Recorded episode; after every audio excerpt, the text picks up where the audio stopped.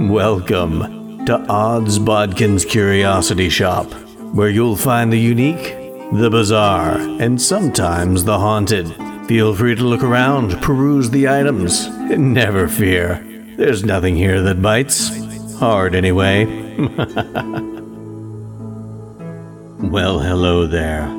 Welcome back to Odds Bodkins Curiosity Shoppe. I'm your shopkeeper, Chris Baker, and today we have a, a, very special item to show you. It's one you've seen before, but it's a little different.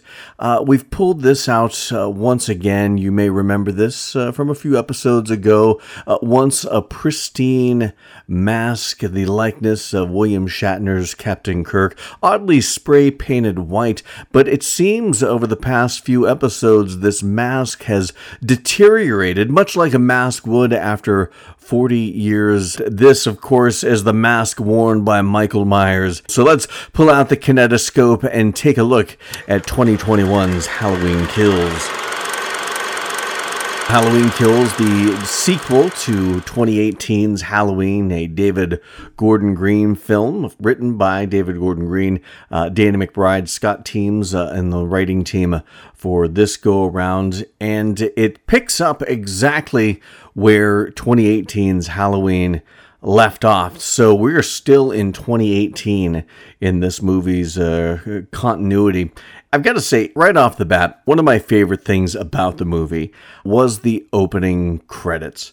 The music, John Carpenter, uh, along with his son uh, Cody Carpenter, and Daniel Davies, the son of uh, Dave Davies from the Kinks, were all a part of uh, putting on the music for this movie. And I really enjoyed it because uh, I think it was a good, uh, simple, especially the opening score, very piano based. And I liked the idea how they started off with the, the traditional pumpkin and Halloween Kills title, and then it kind of went into all the other credits, and you saw more pumpkins coming at you, and then they started to become inflamed, and we get different levels of pumpkins engulfed in flames. An allusion to where Halloween 2018 left off with Michael Meyer uh, trapped in Laurie Strode's basement as the house is engulfed in flames.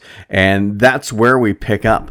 We've got uh, Laurie Strode, played by the incomparable Jamie Lee Curtis, along with her daughter Karen, played by Judy Greer, and her granddaughter Allison, uh, played by Andi Matichak, as they hitched a ride back to Haddonfield, and as they're uh, as they're heading back to Haddonfield, uh, hopefully to a hospital because Laurie's got a nasty stomach wound.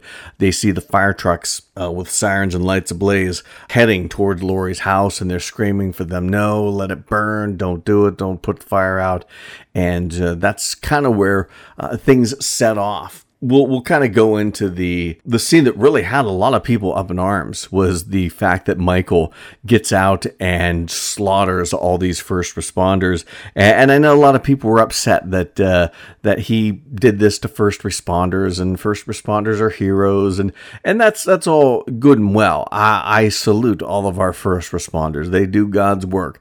They're doing things that uh, not a lot of people would do. But this is a movie. No one's encouraging anyone to slaughter first first responders. And in in movies, I think uh, all bets are off, especially horror movies, especially slasher films. All bets are off. Everybody has to be a potential victim, uh, or otherwise there's there's no stakes. If if the cop or the firefighter can't be killed in a horror movie, then you know the the cop or firefighter all they had to do is go up and kill the bad guy, and and Bob's your uncle, and movie over. And it's just that's not realistic. It's not realistic in real life. It's not realistic in a make believe movie. So I, I was. I, was fine with the scene. Actually, I was expecting a bigger scene. I expected it to go on longer. Uh, maybe I'm glad it didn't. I don't think it needed to go on longer, but the way everybody was making such a big deal about this scene where Michael Myers is mowing through these these firefighters, uh, I was expecting more. But we get a really cool flashback in this movie, and it flashes back to the end of Halloween 1978, where we see a young Deputy Hawkins, played by Thomas Mann, and it, it's really the scene that they set up, the retcon scene, where Will Patton in Halloween 2018 says that he was the sheriff or he was the deputy there uh, when they arrested Michael Myers around the corner after they found him after the events of Halloween 78. And they let that scene play out. We see Deputy Hawkins and uh, another deputy go into the Myers house. Uh, Michael's there. He attacks the other deputy. Hawkins has his gun drawn, telling Michael to let him go. Uh, he shoots and hits the deputy and kills him. He's upset about that. Uh, Michael leaves and goes downstairs to be confronted by the police department and taken into custody. One thing that I was really surprised by, because I didn't know about this, I didn't know they were going to do this, but they actually had Dr. Loomis make his return to the franchise, not Donald Pleasence. Although they got a really good uh, stand in for him. It was actually the film's art director, Tom Jones Jr., and with some prosthetics and makeup, and he kind of had that stocky build uh, of Dr. Loomis. Really didn't do a bad job of of portraying the the physicalities of Dr. Loomis. I was like, this this can't be one of those Peter Cushing Rogue One sort of scenarios. This has to be this has to be a real guy or stock footage that they've manipulated somehow uh, from previous Halloweens. But no, it was actually another actor. And then they had the voice done by Colin Mahan, and it, it was it, the voice wasn't quite spot on like the look, but it, it worked. It worked well enough. You didn't get good long looks at Dr. Loomis. You didn't have time to, to pick out the flaws. But Dr. Loomis is there, and there's a scene where Dr. Loomis is just about to shoot Michael Meyer in the back of the head, and a young Deputy Hawkins stops Loomis from doing that. And Will Patton uh, explains in a monologue later in the movie that he saw the he saw the young Michael Myers and he was somebody's uh, son and he couldn't let Dr. Loomis do that, which just it it just didn't make any sense. Much like a lot of this movie, just didn't make any sense, and it was like just giving him a reason, just to give him a reason, so it didn't happen and the rest of the movie could play out. And it all seemed a bit silly to me. I did not enjoy that. I, I, I don't know. I don't know what they could have done. Uh, really, this whole, you know, the past two movies uh, didn't need to be done. Uh, at least not done in this way, but we'll get into that later on. But we go back to 2018 and we really get to meet some of the other inhabitants of the town, which we probably should have been introduced to in the last movie, but but we were not. We see some familiar faces, or sort of familiar faces. We get to see Tommy Doyle and what he's been up to. Well, of course, this is not the original Tommy Doyle from 1978, but it's played by Anthony Michael Hall, which looks wise. He looked like he was probably an older version of the kid that played Tommy Doyle. Paul Rudd just didn't seem to have that look that the original kid had. But the problem is, I liked the way they wrote the Paul Rudd character as Tommy Doyle better than they did with Anthony Michael Hall in this Halloween and Halloween Kills. And that's not a, a knock against Anthony Michael Hall. I think he did a great job. I just don't like the way the character was written. And again, we'll kind of get into that later, but we meet him. We meet uh, Lindsay Wallace, the young girl that was with Tommy Doyle, being babysat by, by Laurie Strode back in 78. Of course, you've got uh, Kyle Richards uh, reprising her role as as Lindsay Wallace, Marion Chambers, uh, Dr. Loomis's uh, assistant, with Nancy Stevens reprising her role from the 1978. Well, actually, she was in 78. Halloween 2. She was in uh, H2O.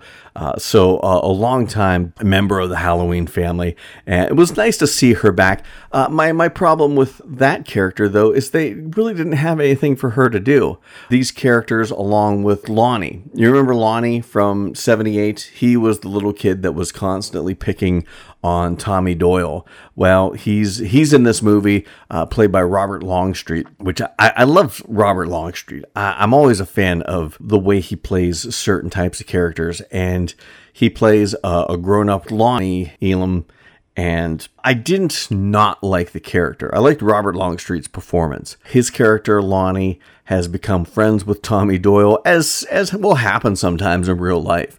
You know, one kid gets bullied by another, and then the bully and the kid being bullied uh, grow up and put their differences aside and actually become friends. And that's that's what they do here, and it's believable. I, I don't mind that. I believe that. But the four of them get together every year on Halloween to celebrate surviving Michael Myers, essentially. And we see them at this bar. Uh, we're introduced to an, a couple other characters that uh, we actually got, we were introduced to them in Halloween 2018, uh, but really uh, only briefly. But uh, Vanessa and Marcus, um, they're a couple uh, played by Carmela McNeal and Michael Smallwood and they were an interesting couple. I, I liked what they had in the movie, but they really didn't have a whole lot to do in this movie and and didn't last very long. There were a couple I really wish we could have got more uh, with them, uh, more into their characters. But as characters go in any slasher movie, especially Halloween movies these days, you're just fodder for Michael Myers, and that's really what these characters ended up being. Uh, as interesting as they could have been, as much as we could have learned a little more about them, they were essentially fodder for the machine when it was all said and done. But what they did have to do, uh, they did a really good job. You meet all these characters in this bar. They're doing like a talent show night. It really sets in motion one of my least favorite aspects of this movie because this is still the night Michael Myers has escaped. And as anytime Michael Myers escapes from anywhere, Smith's Grove, there are other patients that are let loose as well. And there's a a member of the the Smiths Grove uh, institution that is released, and we saw him wandering around in Halloween 2018, and he's out. He's a short, stocky, bald. He looks like uh, Danny DeVito as the Penguin, and he's running around. And somebody, you know, he ends up getting in the back of Vanessa and Marcus's car. They mistake him for Michael Myers. They run into the bar, and Michael Myers' mania starts. I think this is really kind of a a commentary on how quickly things can escalate, how quickly the mob mentality can set in, uh, because that's a big theme in this movie. Rightfully so or not, it is a theme in this movie. This is kind of all where it starts. Anthony Michael Hall as Tommy Doyle grabs the uh, the bar owner's ball bat called Old Huckleberry. All I can hear is Val Kilmer as Doc Holliday saying, I'm your Huckleberry every time they bring up that stupid bat or every time they show the bat. But uh, he whips people into a frenzy. I think that's where we first hear the line, Evil dies tonight. I believe it was Marion Chambers, the Nancy Stevens character, that says it first. She says it to Tommy as he's leaving to go take care of business. Uh, but they go out there, and, and then this chase is on.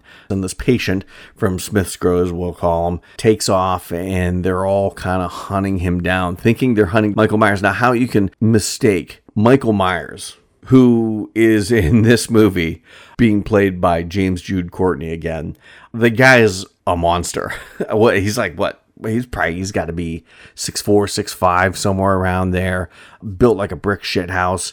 How, how you mistake him for little roly poly old man in a Smith's Grove nighty? I, I I don't know, but that's kind of the ridiculousness of the of how this whole thing ensues from from here on out. So they're chasing him down. Laurie Strode gets back. You know, she's in the hospital, uh, recovering from her wounds. They find out she's she's okay. Deputy Hawkins, who we thought died in the last movie, he is found by Cameron, um, Allison's boyfriend from the first movie and son of of Lonnie Elam. Cameron finds Deputy Hawkins. He's still alive. He's in the hospital bed right next to Laurie, and that's where those two sit for most of the movie. Uh, there really wasn't much for either uh, Jamie Lee Curtis or Will Patton, two fine actors to do, but deliver lines of exposition, and and that's what they did, and they did it expertly as as two actors of their caliber will and can do. But really, they didn't have much to do in the movie. Another character from the past that we find in the hospital is Charles Cyphers uh, reprises his role as Lee Brackett, the former sheriff of Haddonfield, father of Annie, who uh, who was one of the three teens murdered in that uh, original 1978 film. He is now the uh, security officer at the hospital, so he shows up again, and one of the I don't know if it was a good thing or a bad thing. In a in a movie that was just chock full of one line headline bits of dialogue, evil dies tonight. Uh, he reprises his role from Halloween 78 and says the line, Everybody deserves one good scare. I liked it in 78. I didn't like it here because it just felt like fan service. It's like, oh, here, here's a line, and he said this in the other one, so that's cool, isn't it? I just, uh, it, uh, and then there again, uh, one of the many problems with this film. But then the rest of the movie is pretty much Tommy Doyle whipping everyone into a frenzy, creating this mob to go chase down Michael Myers. And for the better part of the movie, it's not even Michael Myers they're chasing. It's this this patient from Smith's Grove who they finally corner. Judy Greer, uh, thanks to Jamie Lee Curtis, knows that's not Michael. And their big thing is, oh, he, he always wears a mask. How do we know what he looks like under the mask?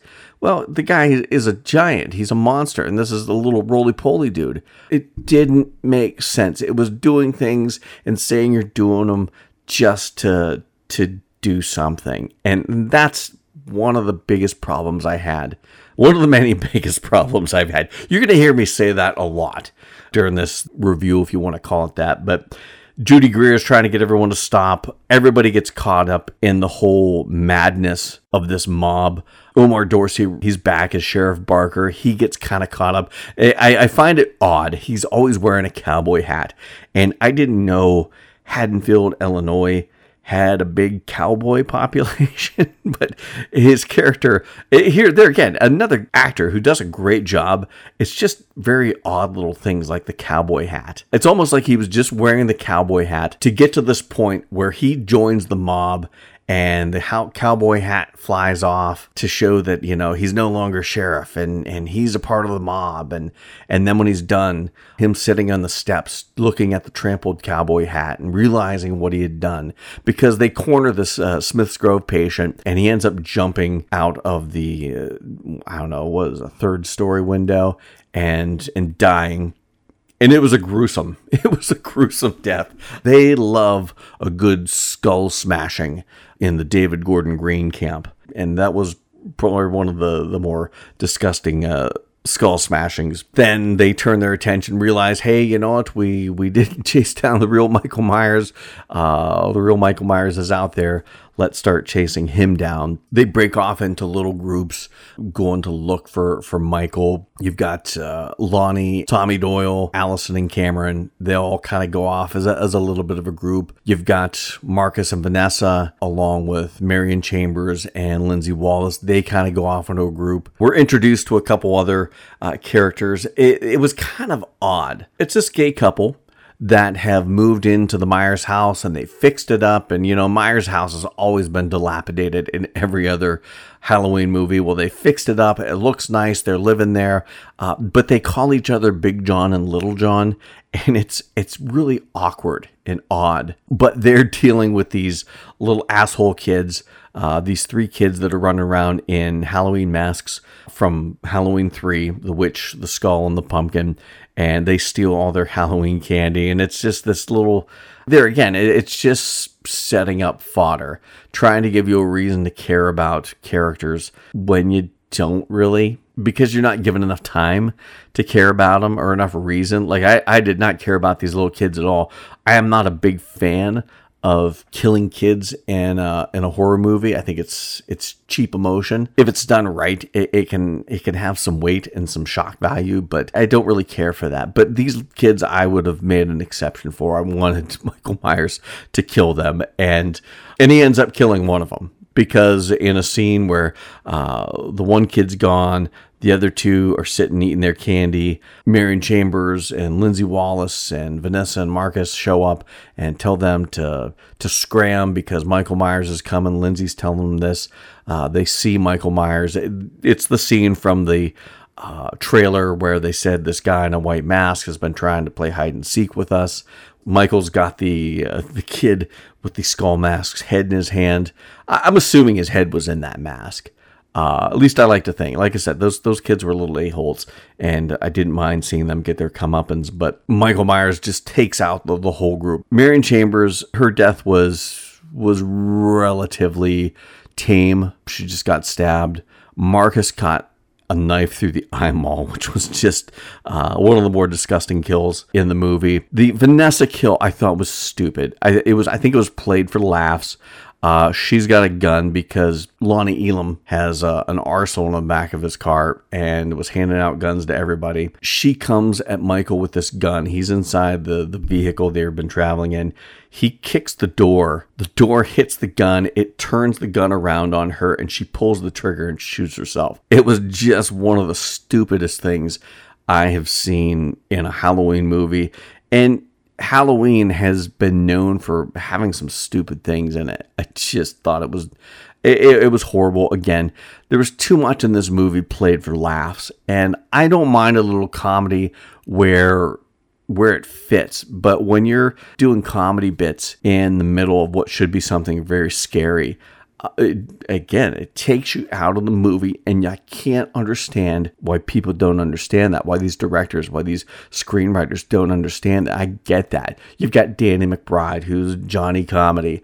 Uh, you've got David Gordon Green, who comes from that comedy world. But Jesus Christ, you're doing a Halloween movie at least try to make something scary without putting in stupid Keystone Cops jokes in it. Uh, that just uh, that that annoyed me. Now I, I, say that to say they did lead to one of the scarier moments in the movie where Michael is chasing Lindsay Wallace. Uh, through the woods, and you get this scene. It was almost kind of like Lord of the Rings, where all the hobbits are hiding uh, in amongst the tree roots, and you got the ring wraith looking for them. It was kind of it was kind of a rip off of that scene. You got Lindsay Wallace down in the tree roots, breathing very heavy. Everybody breathes very heavy in this movie, and I don't know how Michael didn't hear it. Maybe he couldn't hear it over the sound of his own heavy breathing inside that mask, but he goes walking off and, and leaves her, which I really thought Lindsay Wallace was going to buy it in this movie. And as far as I remember, uh, I saw this yesterday, uh, only the one time. I, I, would have liked to have seen it again before doing this, but uh, I, I, don't want to spend the money to, to go see this again. But uh, but Lindsay Wallace, she actually survives this whole thing, which I, I thought was kind of interesting because I, I really wanted the Marion Chambers to really have more agency in this movie. Uh, she really was just there to say, Hi, remember me from the other movies? There was no reason for her to be there. And they really could have done something. Not that I want to see a new Dr. Loomis, because I think that's that's silly. It almost feels like they tried to do that with the Dr. Sartain character from the last Halloween movie. If you wanted somebody to pick up that mantle of having the obsession over Michael Myers, if there's anyone other than Dr. Loomis and Laurie to, to do that, you would think it would be the Marion Chambers character. You know, she's been Dr. Loomis's assistant. She knows everything about Michael. She knows what Michael can do. Now, granted, in this iteration of Halloween, Michael only has what happened in the original 1978 movie to his credit. So, which is a was a big problem I have, which we'll talk about later, kind of once we get through uh, different characters and some of the some of the bigger plot points of the movie but yeah, they they spend the rest of the time uh, working up the mob again. I heard Evil dies tonight, and I knew when I saw in the trailer the crowd chanting "Evil dies tonight." I'm like, ah, I've got a bad feeling about this, and, and it really was that bad. It, it was like they were trying to make some point about mob mentality. I don't know if they were trying to make a point in regards to the riots we had last summer with BLM uh, I don't know if it was a point they were trying to make with the riot at the Capitol building back in January, or just riots in general, how easy it is to whip people into a frenzy, how easy it is for, for people who have better sense, like the Sheriff Barker character, people that know better, but just get caught up in the frenzy of, of mob mentality. Uh, I don't know what point they were trying to make with this because one, it wasn't very clear, and and two, it served no purpose. And the line "Evil dies tonight" just being spouted by like every other person, uh, especially Tommy Doyle. My God, I, I like Anthony Michael Hall as an actor, and I thought he did a good job with what he was given. I just think the Tommy Doyle character was horribly written and I didn't enjoy it at all. Do you ever watch The Office? That scene in the conflict resolution episode, I believe it was season two, where Michael has all of these notes where people have have filed complaints about other employees and there's this big long laundry list of complaints by Dwight about Jim and Michael's not wanting to deal with it and Dwight is trying to get Jim to transfer and he's trying to to rally the office into chanting transfer and he's he's looking around everybody transfer transfer transfer tra-. that's how i felt the anthony michael hall tommy doyle character was the whole movie it, it was like dwight schrute trying to rally the troops to get jim to transfer and it just i know it wasn't played for laughs but i couldn't help but laugh because it just was so ridiculous and ham-fisted and I, it just was stupid. I have no better way to describe it. It just it was stupid, and the crowds chanting "Evil dies tonight" for reasons that uh, again I'll I'll talk about later. Why none of this makes sense. But then you have Lonnie, Cameron, and Allison. Uh, they decide, thanks to the brilliant detective work of Lonnie, that he's making a beeline. He, he's the only person in Haddonfield, uh, the only person in 2021 that keeps a paper map anywhere, and he's plotted where Michael's sightings have been, and he's making a beeline to the Myers house. And I believe we get uh, some some dialogue from Deputy Hawkins where that's that's now the retconned thing for him. Michael's not after Laurie. The only reason he went to Laurie's house is because Dr. Sartain took him there. Michael kills and then he goes home. And that's the new retcon reason why Michael does what he does. Of course, Myers comes back to his childhood home, and uh, that didn't bode well for Big John and Little John. Big John had his uh, eyeballs crushed. Kind of kind of the way the uh, cyborgs did it in Halloween 3. He he kind of got that sort of treatment. Uh, Little John had probably one of the stupidest lines. Uh, he sees his lover lying on the floor dead, eyeballs gouged out, and he sees Michael standing there off screen, and he looks at Michael and says, "You came home." It's lines just to say lines, lines just to to give a headline and lines just to sound cool, lines that are, are akin to uh, a Twitter post. And it just didn't make any sense. You know, his, I don't know what their relationship is boyfriend, husband, lover uh, is lying there dead and that's all they give that character. And anyway, he gets killed. Uh, then you have Lonnie, Cameron, and Allison show up. Lonnie gets killed off screen. He goes in first, leaves the kids outside. Very responsible thing for Lonnie to do. Uh, but he gets killed off screen. And I, I, I hate off screen kills in a slasher film, especially with one of the principal characters. If not, if not a principal, uh, a secondary character and it just is it's lazy to me. The kids go inside. Cameron ends up getting got. You know, it, it's one of those characters that we thought he was kind of a douchebag from the first one. It kind of seemed like he was cheating, but turned out to to not be. Turned out to be an all right kid, and he didn't deserve that. But that's the good thing about horror movies. I hate it when a horror movie uh, the only people that get killed are the people that ask for it, the people that are assholes or, or douchebags or whatever. When decent people get killed, that's what raises the stakes for me. Allison also confronts Michael inside the Myers house. Uh, she gets pushed down the stairs. Uh, it, it was kind of a mirror I felt to Laurie getting pushed down the Wallace the stairs in the Wallace house in 78 and but Allison breaks her her ankle. Uh, it sounded horrible, looked horrible as well. She's confronted by Michael. She's lying there. He's about to, to do her in. And Judy Greer shows up. Mom shows up to save the day. Uh, somehow comes across a pitchfork. I don't know if that is a veiled reference to the party scene in Halloween 5, but but she stabs Michael in the back with a pitchfork and steals his mask and leads a maskless Michael back through these alleys to a street. And this was one of the few really cool things I, thought they did. Uh, of course, Michael without a mask is just uh, it's a horrible thing to do. Uh, it, it never looks good, but I liked what they did with some of the lighting of this movie. And Michael not having a mask on, you never really get a good look at his face. Uh, usually everything's out of focus or, or pulled back. But they did some really good shots where he's backlit. So all you get is a silhouette and or he's lit from the front and you get a silhouette from the back. And it really kind of played into Michael being the shape. That was probably one of the cooler shots uh, of the movie, I thought playing off Michael being the shape because he certainly wasn't the boogeyman because he didn't scare anybody in this, uh, at least as far as I'm concerned. And again, we'll we'll talk about that later. But Judy Greer leads him to uh, a street that's blocked off. Michael's in the middle.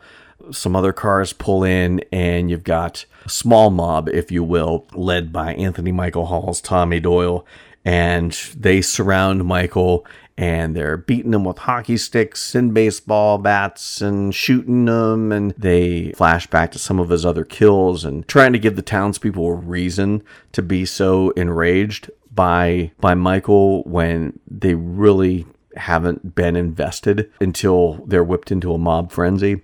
Again, I'll, I'll explain where I'm going with that later. But uh, they seemingly kill Michael. He's laying there lifeless. Judy Greer's off uh, to the, the Myers house to, to comfort her daughter. And I believe Lindsey Wallace is there as well.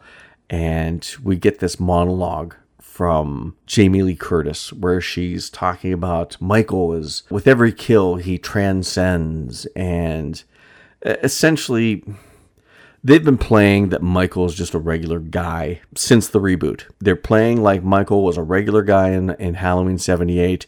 Uh, they were continuing that, uh, playing that Michael was just a regular guy in 2018, and he's still just a regular guy, sort of, in in Halloween Kills, but now she's given a reason why he could survive gunshots and, and being uh, ostensibly killed, and it's because he transcends. Uh, what does that even mean? And she says that's the that's the true curse of Michael Myers. A callback to the Halloween 6 title, Curse of Michael Myers. Michael gets back up and he slaughters the whole group, including Tommy Doyle, which I, under other circumstances, I would have liked that character to survive to Halloween Ends, but just the way they wrote him, I just didn't care. Uh, he was annoying. He was he was that that dickhead that's always whipping people into a frenzy over politics on Facebook and, and just annoying the bejesus out of you with uh, stupid little one liners that he heard from his favorite 24 uh, hour news source. So I, I, didn't care that they killed off Tommy Doyle. We see what's going on at the Myers house, you know, the next block over, and Judy Greer looks up into uh, the Myers house, a window, and sees an image of Michael Myers as a kid. She goes up into the room, and then bang, Michael Myers is there and kills her. I- I'm assuming he killed her. I mean, there were multiple stabs and I'm assuming she is dead. I don't think we ever really got any confirmation of that. Uh, I thought Deputy Hawkins was dead after the last one, and he turned out not to be. So uh, we'll find out in the the next Halloween. But that's that's where it ended, and that leads us into Halloween Ends, which is going to take place next year in October and find out uh, what holds for the rest of the franchise, what holds for Michael Myers. But this film, the thing I really did not like about this is that it's got mixed messages. You've got the mixed message of okay, Michael Myers committed three murders, murdered three teens back in 1978. And we're supposed to believe that 40 years later, Laurie Strode is still preparing for Michael Myers to come back with no real reason to think Michael Myers would come back. You know, we haven't had Halloween 2 four, five, six, haven't had any of those other films where Michael Myers is known to come back. Tommy Doyle had a reason in Halloween 6 to fear Michael Myers coming back because Michael Myers has come back. Uh, it's been established that Michael Myers comes back, and and there's a real reason for Tommy Doyle's obsession and and fear of Michael Myers coming back. In this, it's been 40 years. For all they know, Michael Myers has rotted away in some mental institution and is a decrepit old man that will never see the light of day again. There's no reason for Laurie Strode to think that, oh, Michael Myers, it's only a matter of time before Michael Myers gets out, even after 40 years later. What if it had been 50 years later, 60 years? You know, it's there's no reason for her to think that this was going to happen. That was my biggest problem with part one of this trilogy of David Gordon Green Halloween films where you get into this movie and you've got characters like Tommy Doyle, Lindsey Wallace, Marion Chambers, Lonnie Elam, who remember it like it was yesterday. But apparently, nobody else in the town does. Tommy Doyle gets up on the stage and does this little story where he talks about what happened in 78. And he asked everybody if they remember Michael Myers. And like, nobody does. Very few people seem to remember in Halloween 2018. So we're supposed to pretend like this this town has just been living in perpetual fear of Michael Myers for the past 40 years, but nobody seems to remember him. Nobody remembers what happened in 1978. But then all of a sudden, they get so easily whipped into a frenzy, like they remember it like it was yesterday, just like, uh, just like Tommy Doyle, that you know they're they're chanting "Evil dies tonight" in the streets when you know they just established that nobody remembers. Now, granted, that may be a commentary on the ease of whipping people into a frenzy. I don't know if that was on purpose, but it just none of it really made any sense. As you know, it wasn't logical. It'd be one thing if if Michael had come back a couple times since the events of 78 and people were always on edge when you know is michael going to be back what happened to the body the last time you know that sort of thing if there was a precedence but it's been 40 years and nobody remembers it and the principal players have not gotten any sort of of psychological help to to deal with the trauma. And that's that was a big thing with this movie. They were dealing a lot with trauma. I did like the fact that they showed uh, Ray, who was Allison's father and Karen's husband, uh, died in Halloween 2018, played by the great uh, Toby Huss. I love Toby Huss, but uh, we get to see Judy Greer as Karen. You get to see her having that moment where she gets to sit down and grieve the loss of her husband, which you don't really get that a lot in horror films. So that was nice. You know, you get to get to see her dealing with her trauma on a micro level, but processing it at the very least all the same. You've got these characters that are so stunted by the events of 40 years ago that none of them, it doesn't seem like any of them have really dealt with their trauma.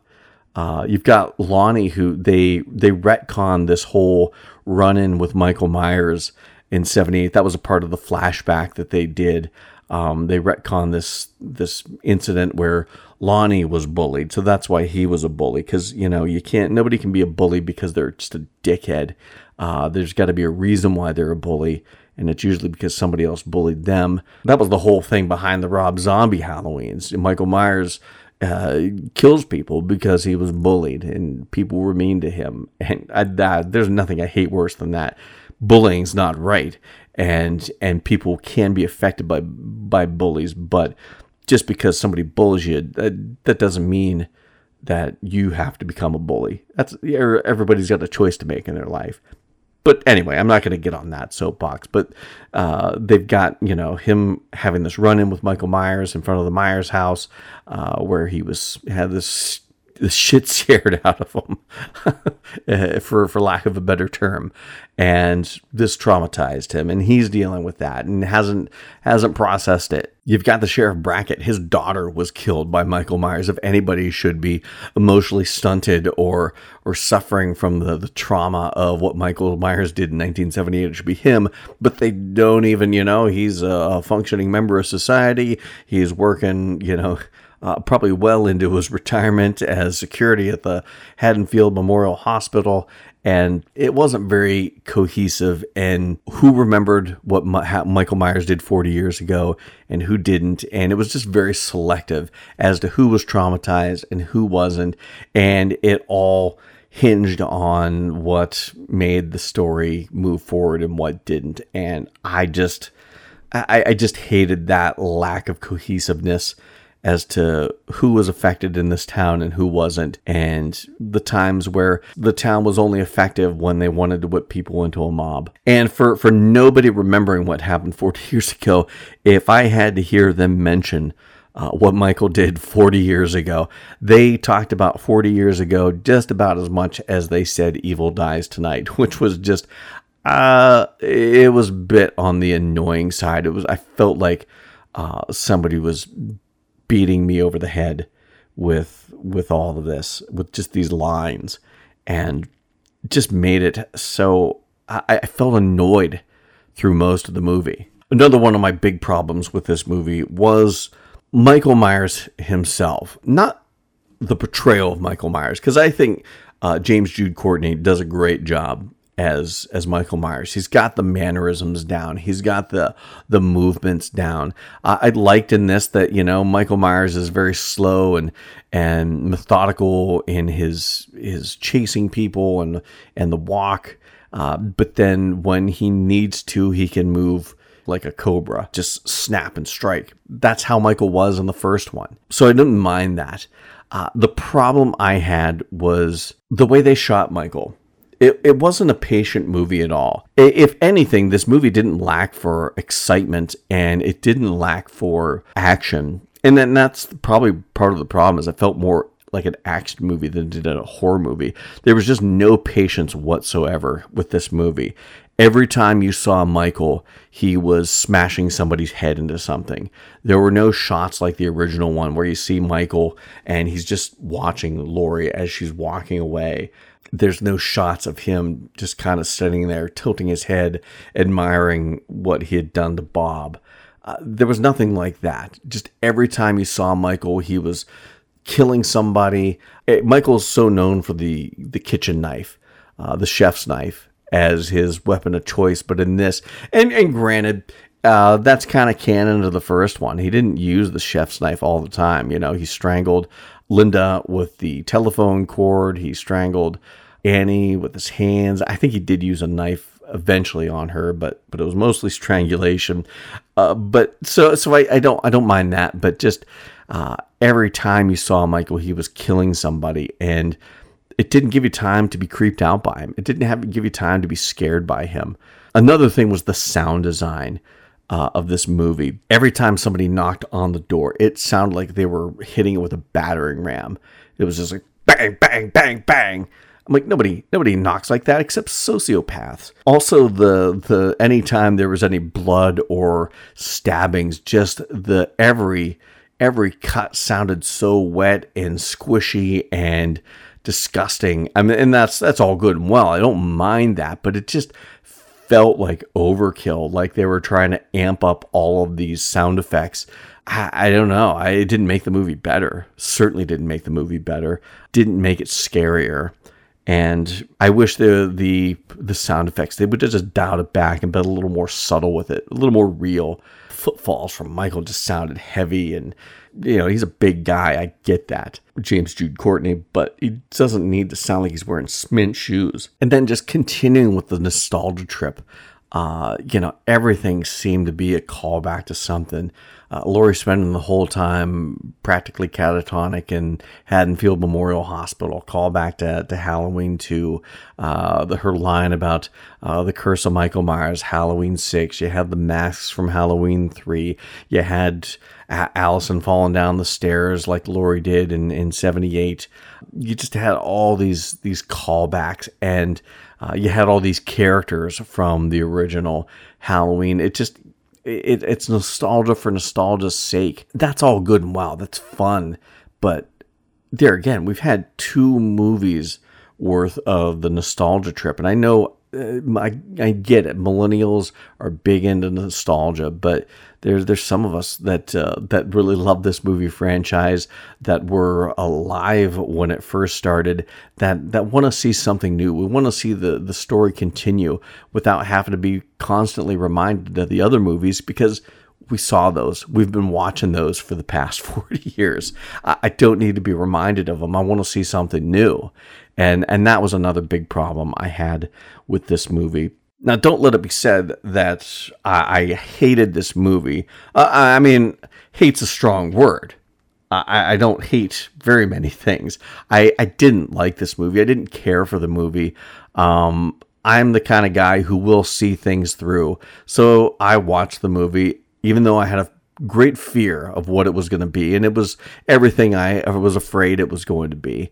Um, I'm going to watch Halloween Ends because uh, you know, it's just the kind of guy I am. I, I want to talk about it here, and I've seen the other two movies in this, this bit of a trilogy. I'll see it through to the end. But uh, but it did have some good points. I mean, the acting was really good. Jamie Lee Curtis and Will Patton are two veteran quality actors. Judy Greer is a fine actor. Uh, I really like the the Andi Matichak. I wish they had a little more with her, gave her a little more something to do that, I mean, she did a lot, but it just didn't seem like it had any gravity to it in this. Robert Longstreet was really good in it. I, I like Robert Longstreet in a lot of things he's in. Anthony Michael Hall, again, he did a great job with Tommy Doyle for what they gave him to do. Kyle Richards, I, I've seen the whole reality show bit with her, and that's not my bag. Uh, so I was I was a little worried, but I think she did a great job with uh, Lindsey Wallace, and I'm excited to to see her come back for the next one. You know, everybody really did a good job. They had a lot of good actors, and like I said, uh, I, I like James Jude Courtney's Michael Myers. I'm excited to see that again. I just don't think the screenplay was good. It wasn't enjoyable. It was, and it's not even plot holes. You know, I'm all about suspension of disbelief, but when just things just don't make sense, you've got people doing things for reasons that don't make sense. Uh, I don't care if there's a little bit of a plot hole. It just has to make some semblance of sense. And, and therein lies my problem with this whole reboot of the series is that it doesn't make sense because they've wanted to do this thing kind of like the Rob Zombie bit where Michael Myers is just a guy. When it was established in part 1 in 78 that Michael Myers is more than just a guy, but they've they've banked on that with the first one and I don't know whether it was a deal where they they realized that some of the the hardcore fans, some of the some of the longtime fans who like two, four, five, six, even H2O and, and, and whatnot, don't like the fact that, that Michael Myers, they, they want to make Michael Myers just a guy. They've kind of hedged their bet on that now, and they're starting to try and make him into to more than just a man, but they're doing it in such an awkward way. I just don't understand the whole he transcends. At least with the Mark of Thorn, it was some reason. The whole Samhain thing was was some reason. I think they tried to explain a little too much in part six. That was unnecessary. But if you give me a reason to just say it's this curse, it's this mark he has, and legend has it that this happens when you've got that. That I'd be fine with that. I don't need a, a cult of thorn. I don't need Dr. Wynn being Michael's caretaker. Uh, I think they went a little too far in trying to explain Michael Myers in five and six, but I liked where they were going with it. I thought it was a good idea, just not well done at all. And in this, there's not even an idea there, just this the sense that oh, Michael transcends. Well, well, why? Because that that's just a word. That's just saying things, and just because you say something doesn't make it so. That's a big problem I've had with this reboot from the beginning. I don't like the idea that Michael Myers is just a man because, like I said, if I want to watch some dude stalking women, I'll just go watch a Lifetime movie. And I don't want to do that. So I like my slasher movies to have some semblance of the supernatural. I like my horror movies to have some semblance of the supernatural because if it's just based in the real world, uh, we get that shit every day on the news. And I don't want to watch the news. I want to watch a horror movie. I want to watch something with a supernatural twist. I want to watch something that leaves me guessing. It makes me wonder, gives me something to chew on, gives me something to think about. Why is this happening? And then slowly kind of gives me some of those pieces of the puzzle. I, I like things like that. This isn't giving me any pieces of any puzzle. This is just telling me, uh, the picture on the puzzle's got some blue in it.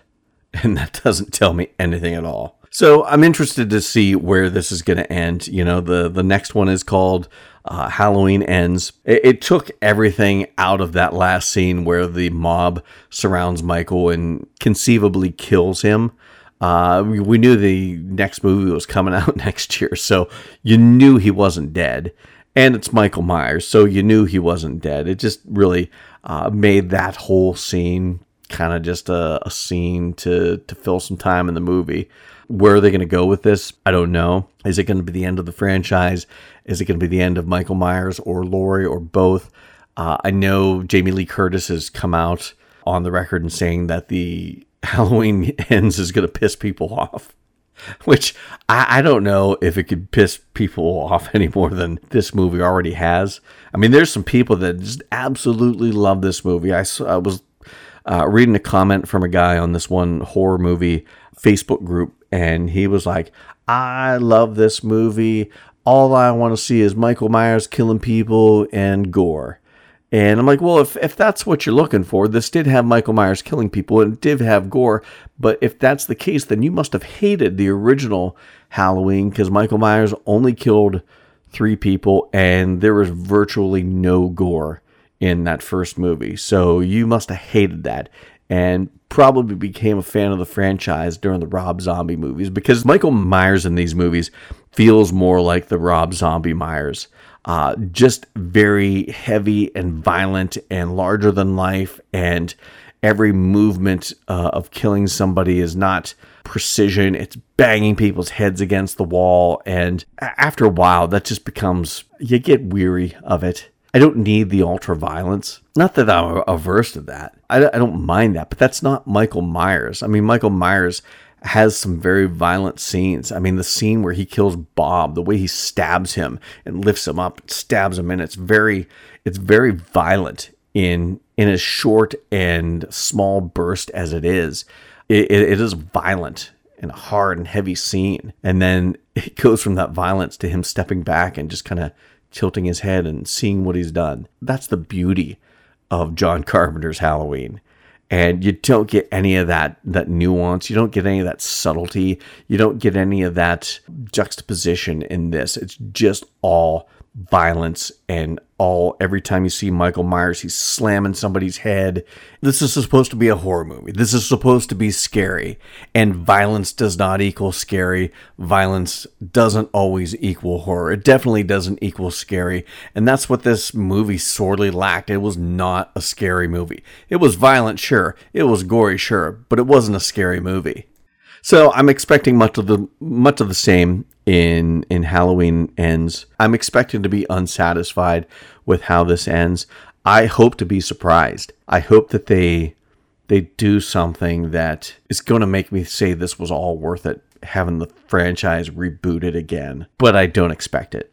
My expectations are are low to begin with on these uh, after the Halloween 2018. And I, I, I, hear a lot of people on, on Facebook groups and whatnot saying, oh, you have to, your expectations are too high. No, my expectations weren't high at all. Uh, I know what Michael Myers should be. I know what the Halloween movie should be. I, you know, I've lived the 78 Halloween for the past, you know, 40 years uh, of my life. So, so I know what Halloween should be. And this just, it, it's not Halloween to me. Uh, now I'll sit there and watch it because it's Michael Myers and it is Halloween and it's Laurie Strode played by Jamie Lee Curtis and and I enjoy that and I I want I I want so much to enjoy these movies. And I I didn't hate this movie like I said uh, I just didn't like it. So I, I'm expecting the same out of the next one. Like I said hopefully I will be surprised uh, but we'll see what uh, what happens uh, next year, next October. So looking forward to that next year. And when we when we come around to that, uh, Lord willing, we're all here. uh, I will talk about that movie and kind of do a, a wrap up of the David Gordon Green trilogy of Halloween movies. If it is just going to be the trilogy, uh, who knows? They may may decide that they're going to keep going.